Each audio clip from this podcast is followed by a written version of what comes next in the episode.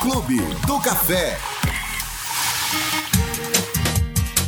7 horas e 5 minutos, de volta ao vivo com Café das Seis. Duas horas sem tirar de dentro do seu ouvido. Sou eu, Rita Batista, Silvana Freire. E hoje, Silvana Sim. Freire, nesta segunda-feira tem estreia. Tem, tem estreia. Pois é, ele, Oswaldo Lira. Bom dia, bem-vindo. Bom dia, meninas. Rita, Silvana, prazer enorme estar aqui com vocês. É uma alegria começar a fazer parte agora do Grupo. Nome, da Rádio Globo FM, que está crescendo, que está começando a ocupar um espaço importante na Sim, cidade, sim, já sim. que ela é novinha, né? Então, Sim. Não tem nem dois anos muito ainda. bom. É, com certeza. É uma construção bonita de se ver e feliz de estar aqui agora com vocês. Que massa. Bom, bem-vindo, bem-vindo. Pois é, Oswaldo Lira vai estar conosco agora, nosso comentarista de política aqui da Rádio Globo Salvador, né, trazendo aí todos os aspectos, principalmente nesse ano, né, um ano muito movimentado, né, que poderia até estar mais movimentado, mas por conta da, da Covid, enfim, né, tá tudo diferente esse ano, né?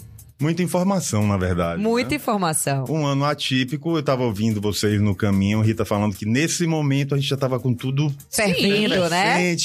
Candidato na rua, tô me, me, me dei voto. No normal da campanha, no habitual da campanha, mas esse ano com a pandemia, todo mundo teve que mudar os hábitos. Então, os próprios candidatos, as próprias pessoas que vivem a política estão tendo que modificar a forma de fazer campanha e de pensar Sim, no diálogo sim. com o eleitor, né? Então, rede social ganha uma importância muito grande.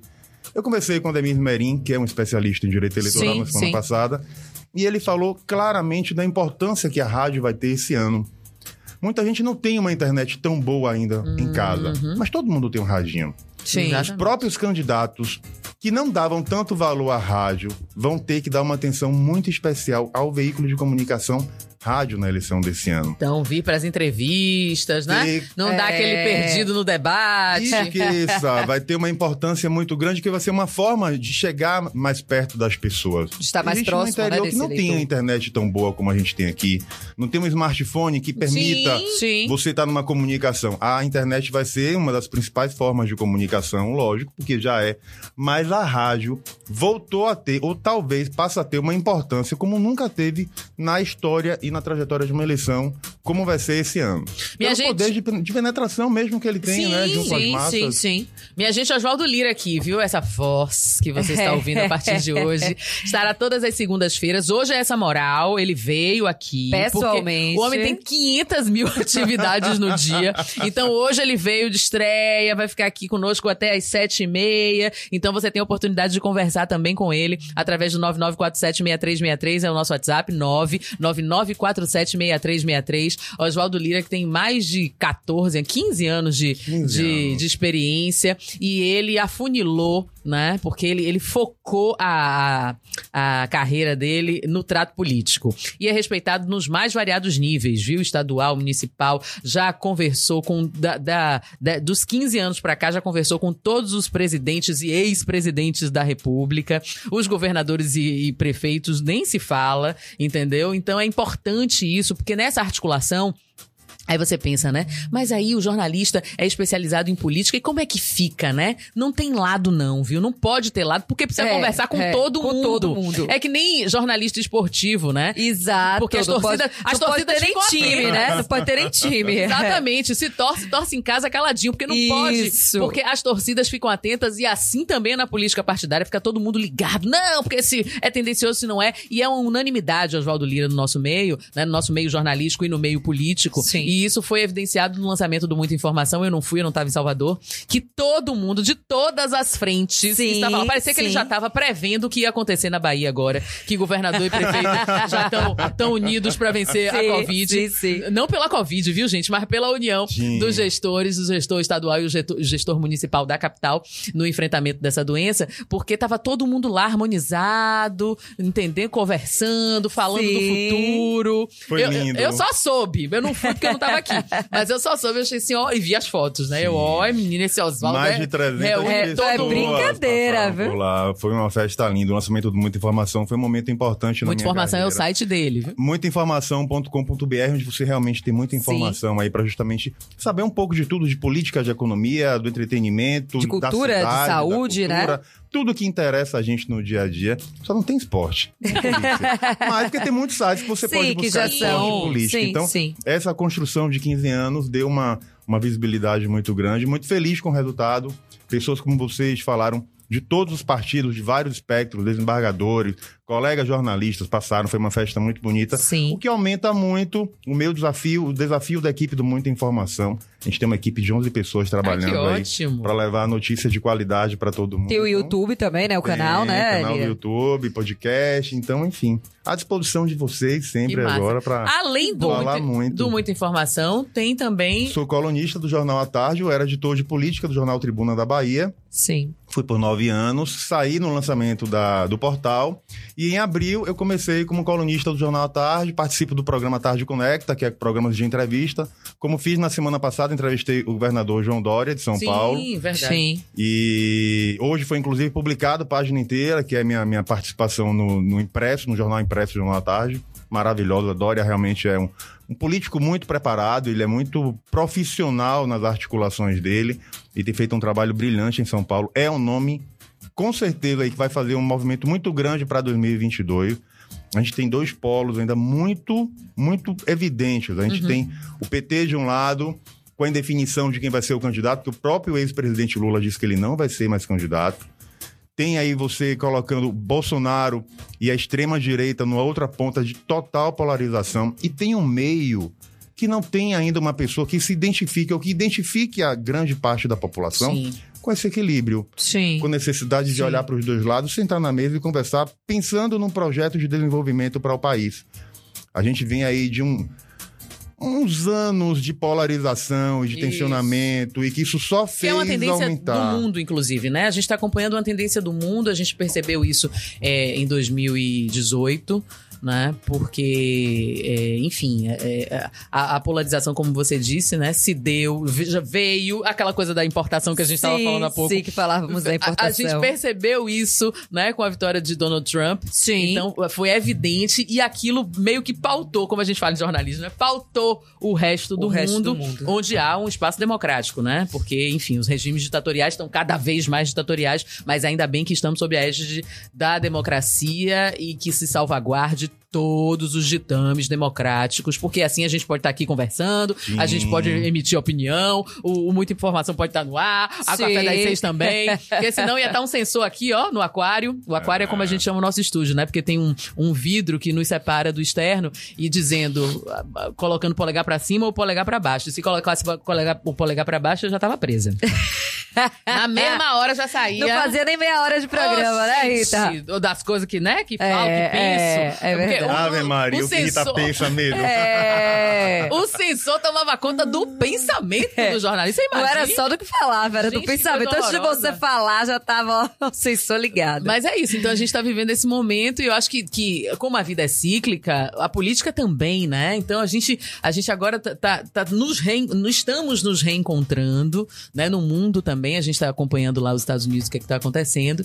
E aí, 2022 é logo ali, né? Porque as pessoas pensam assim, mas não- nem 2020 terminou, ainda nem teve a eleição, eleição prorrogada, vocês já estão falando de 2022. É, e antes Passa de 2022, vocês colocaram uma questão importante, que é o fortalecimento da democracia. A imprensa tem um papel fundamental nesse contexto de dar voz, dar visibilidade e mostrar episódios como vocês Sim, relataram há pouco sim, instante que o Fantástico mostrou ontem. A Sim. imprensa tem uma- um papel e uma relevância que é imprescindível para o contexto da sociedade, inclusive de fazer o elo de articulação entre os governos, prefeituras, governo federal e a própria população. A gente está vendo isso muito claramente agora durante esse período da pandemia, onde as pessoas estão isoladas em casa e a imprensa que está tentando levar informação, tentar costurar e conduzir Sim. aí a população para um nível de informação para deixar de ser vítima de fake news e de outros problemas aí que notícias falsas podem desencadear. E é engraçado que a gente está vivendo um momento muito delicado da história da democracia do Brasil. Tem quatro semanas, para ser mais preciso, que o presidente da República, Jair Bolsonaro, arrefeceu um pouco os ânimos Sim. e foi obrigado a baixar um pouco o tom. Porque estava ficando uma situação muito tensa. Tava vivendo, Brasília estava num nível de, de efervescência que estava chegando realmente a procurar, a preocupar as pessoas que, que cuidam e que prezam pela democracia do Brasil, Porque o deputado federal Eduardo Bolsonaro, filho do presidente Jair Bolsonaro, chegou a falar abertamente numa rede social em um debate sobre rompimento institucional Sim. do Brasil. E isso é grave. Sim. Não dá pra gente olhar pra trás, ver o que aconteceu no período da ditadura e achar que uma ruptura institucional agora iria ser uma coisa tranquila de se dar. Não existe poder maior do que o outro, existe poder moderador, que é o poder judiciário. Então, os poderes têm, sua têm as suas funções, eles devem acontecer de forma harmônica, e havia um tensionamento muito grande ali do presidente, primeiro com o Congresso e depois muito mais com o Supremo Tribunal Federal, aí tentativa de usar a Polícia Federal, aí o Supremo reagia.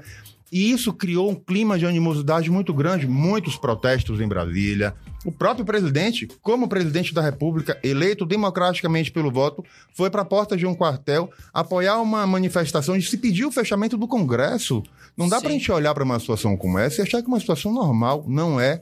Os poderes eles têm que existir e justamente eles terem a necessidade de dialogar. E a, a- a força, as forças armadas elas não pertencem a um poder. Isso. Elas pertencem ao Estado. O poder é transitório. Bolsonaro passa, os, os ministros passam, mas o Estado brasileiro, ele deve ser preservado. E a Força Armada está aí justamente para poder preservar e nos preservar enquanto Sim. cidadãos. Então, é muito importante o debate que começou a ser travado. Eu conversei com muitos juristas importantes. Eu conversei com o ex-presidente do Supremo, o ex-ministro Aires Brito, que é um dos maiores constitucionalistas do país, e ele foi claro nessa defesa de respeitar os limites de cada poder Sim. e da necessidade de todos dialogarem para defender o Estado brasileiro. Não dá para o presidente eh, da República se apegar num detalhe específico de um, um- um artigo da Constituição, dizer que ele tem o poder de chamar as Forças Armadas para interferir, ou a gente vê protestos, como a gente viu, de pessoas num acampamento utilizando fogos de artifício contra o prédio do Supremo Tribunal Sim. Federal, numa afronta clara, numa ameaça Sim. clara à democracia. Então, a democracia tem que ser fortalecida por todos, pelo político, pelo cidadão que está em casa nos ouvindo, por nós jornalistas, por todos. É, é, uma, é uma democracia nova, frágil, mas é uma democracia importante. E o processo da democracia, de quem defende a democracia, é justamente esse: é no erro e acerto. Não tem jeito. E o que tem que ser feito é preservar a regra, é o que está escrito. Voto para o ministro Ares Brito, que eu tenho uma admiração muito grande pela importância que ele tem no contexto da democracia hoje.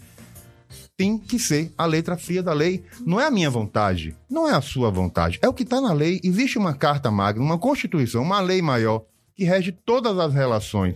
Se a gente ficar preso ao que determina a le- a legislação, está tudo resolvido. Não tem excessos, não tem roubos de poder. Não dá para dizer eu sou o dono, não é como eu quero. Não é como eu quero. Não é como você Sim, quer. Não é, como vai fazer como se fosse na sua casa, É né? o que tem na Constituição, o equilíbrio e a busca de equilíbrio que tem que existir sempre. Então, vivemos um momento muito tenso, como eu falei, nas últimas quatro semanas isso acalmou um pouco mais, porque o presidente Bolsonaro e o seu entorno se sentiram ameaçados, eles estão ameaçados, o Queiroz está preso.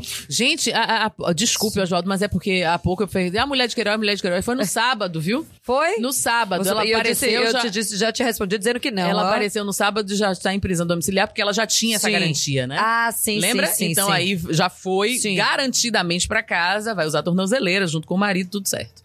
Quer dizer, tudo certo assim, pra ela. É, Na- O que leva todos nós a acompanhar também esse caso, né? O próprio Queiroz. Não dá pra gente não olhar o que está acontecendo no entorno do presidente da República. Como a gente começou o programa, há extremos e polos muito, Sim. muito antagônicos. E um lado diz que é certo, outro lado que diz que é, que é errado. A- a- acho que a ascensão do presidente Bolsonaro deixou muito claro um, um clima de, de ódio. As pessoas começaram a ficar mais raivosas, a expor mais. Eu não, não acredito que as pessoas passaram a ser. Elas Muitas já, eram. assim e tiveram Sim. uma, uma autorização, viram, né? Isso, viram que elas estavam naquele contexto respaldada pela figura Sim. política mais importante do país, elas resolveram colocar, sair do armário, como a gente diz, Sim. e colocar as caras na rua e expor e ameaçar. E se o clima continuasse bélico como estava, era um risco muito grande de, um- numa manifestação daquela, algo muito pior acontecer. A gente viu episódios através da imprensa de PT, pessoas vestidas com camisa do PT sendo atacadas por pessoas ligadas a Bolsonaro, sabe? Um clima de guerra. E um risco, é, um risco pro próprio executivo. Total. Né? De, de não ter controle. Às vezes Total. é aquela história, né? De que quem joga álcool na fogueira termina se queimando primeiro. Sim, Então, sim, sim. De, de, de repente, perder o controle disso e, ser, e ter consequências É inimagináveis. porque né? esses ataques aconteciam, né, nas redes sociais, você via muito isso, em grupos, às vezes grupos de pessoas que eram até amigas, mas quando você descobria que um estava do lado A e outro do Ah, lado B, sim. um problema estava criado, uma inimizade pra vida toda, né? Nem E fale. nas manifestações também. Agora, Lira, você pontuou, né, essa questão da- dessa mudança, essa acalmada, digamos, de ânimos, né, do, do presidente Jair Bolsonaro nas últimas semanas. Isso, de certa forma, já se reflete na relação, por exemplo, com governadores e prefeitos, no alinhamento desse discurso? Na verdade, não.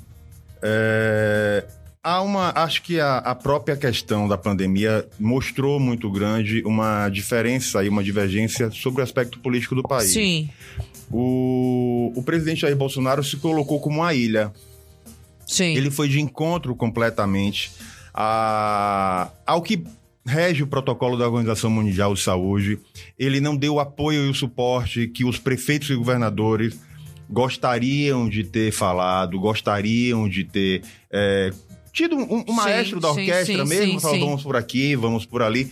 Nós estamos, ao longo dessa pandemia, desses mais, um pouco mais de quatro meses, a gente já teve três ministros da, da saúde. Da saúde. E não tem um ministro efetivo. A gente não tem uma clareza da política que está sendo, que tem que ser colocada em prática com relação ao coronavírus. Não são todos os lugares do país que você vê um oásis como está acontecendo na Bahia, como está acontecendo em São Paulo. Sim. São dois exemplos de sucesso no combate à pandemia que você vê um total alinhamento do prefeito Assemineto aqui em Salvador com o governador Jaques Wagner. Eles têm tanto... Costa, Costa, é Rui Costa. Desculpa, É Rui Rui Costa. Eles têm... Tem problema não, já que já já foi governador Já do mesmo foi. bloco político, Tá é amigo, tá tudo certo. Tá tudo certo. Senador. eles já foram completamente rivais, adversários no campo político, mas no começo da pandemia eles sentaram e colocaram a a população como prioridade. Sim. Isso tem um valor enorme. Sim. Isso é imprescindível para a população. Vocês imaginam quem está em casa, no carro nos ouvindo, se o prefeito e o governador não tivessem um nível de alinhamento e de amadurecimento político que eles têm hoje, como seria a condução dessa pandemia hoje em Salvador e na Bahia?